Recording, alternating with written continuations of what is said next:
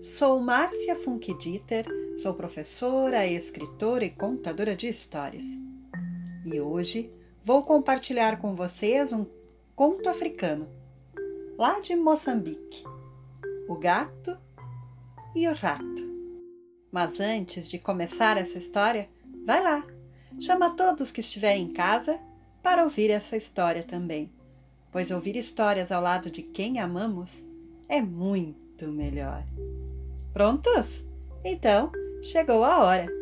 Fechem os olhos e viajem comigo no mundo mágico e encantado da imaginação.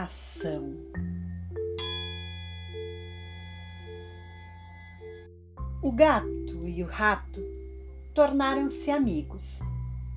Um dia, combinaram fazer uma viagem a uma terra bem distante. Pelo caminho, tinham de atravessar um rio. Por onde passaremos? perguntou o gato. O rio leva muita água. O rato respondeu: Não faz mal. Fazemos um barco. O gato concordou. E logo ali os dois colheram uma grande raiz de mandioca e fizeram um barco com ela.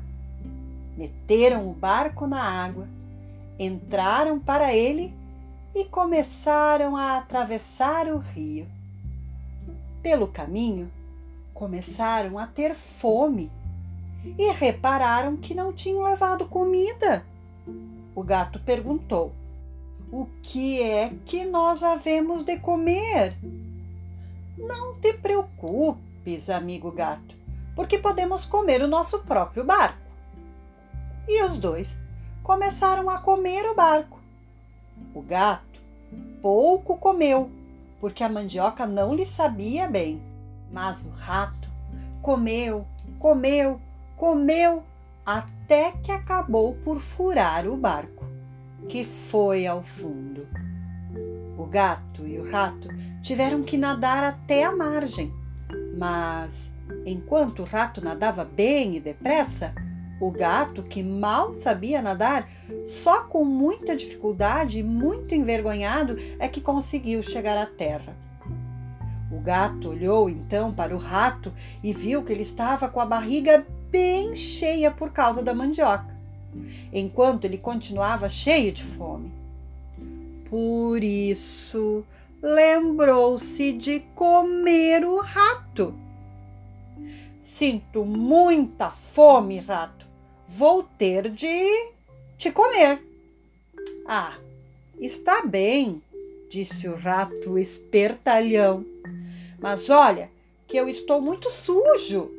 É melhor ir primeiro lavar-me. Espera aí. O rato afastou-se e desapareceu. Bom, o gato ainda hoje está à sua espera.